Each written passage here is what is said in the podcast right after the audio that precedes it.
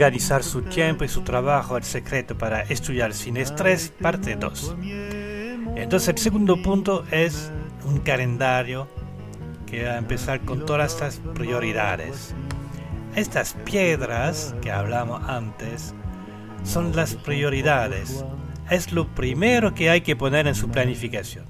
No se trata de las clases, de las videoconferencias. No, no.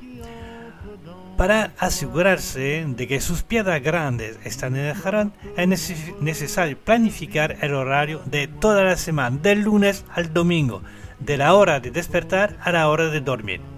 Este programa debe indicar sus cursos, pero también los tiempos de trabajo personal, las actividades extraescolares, los transportes, el ocio regular. Utilice la herramienta que más le convenga, una gran pizarra de cartón que se coloca en la pared de su escritorio, un calendario de papel clásico o un software de calendario gratuito que se puede descargar de internet y que puede imprimir o sincronizar con su smartphone. Con diferentes colores para el trabajo personal, las clases, los deportes, las salidas. Entonces, hacer un horario, ¿para qué sirve?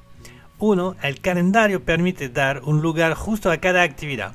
Si su planificación es bastante detallada, media hora por media hora, por, por ejemplo, usted puede colocar allí las piedras grandes, pero también las pequeñas actividades que le equilibran.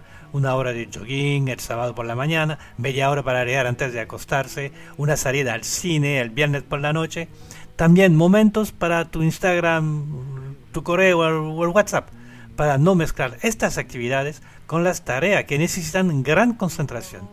Al final te das cuenta que puedes hacer muchas cosas y pierdes menos tiempo. Segundo, el planeamiento crea automatizaciones. Es más fácil hacer una actividad que está inscrita regularmente en nuestro horario que la que no está programada. Para el trabajo escolar, aún más cierto, nuestro cerebro adquiere reflejo. Me acostumbro a inglés todas las tardes, a leer mi clase al final de la tarde, eh, hacer investigación literal el domingo por la noche, así tengo menos problemas para trabajar.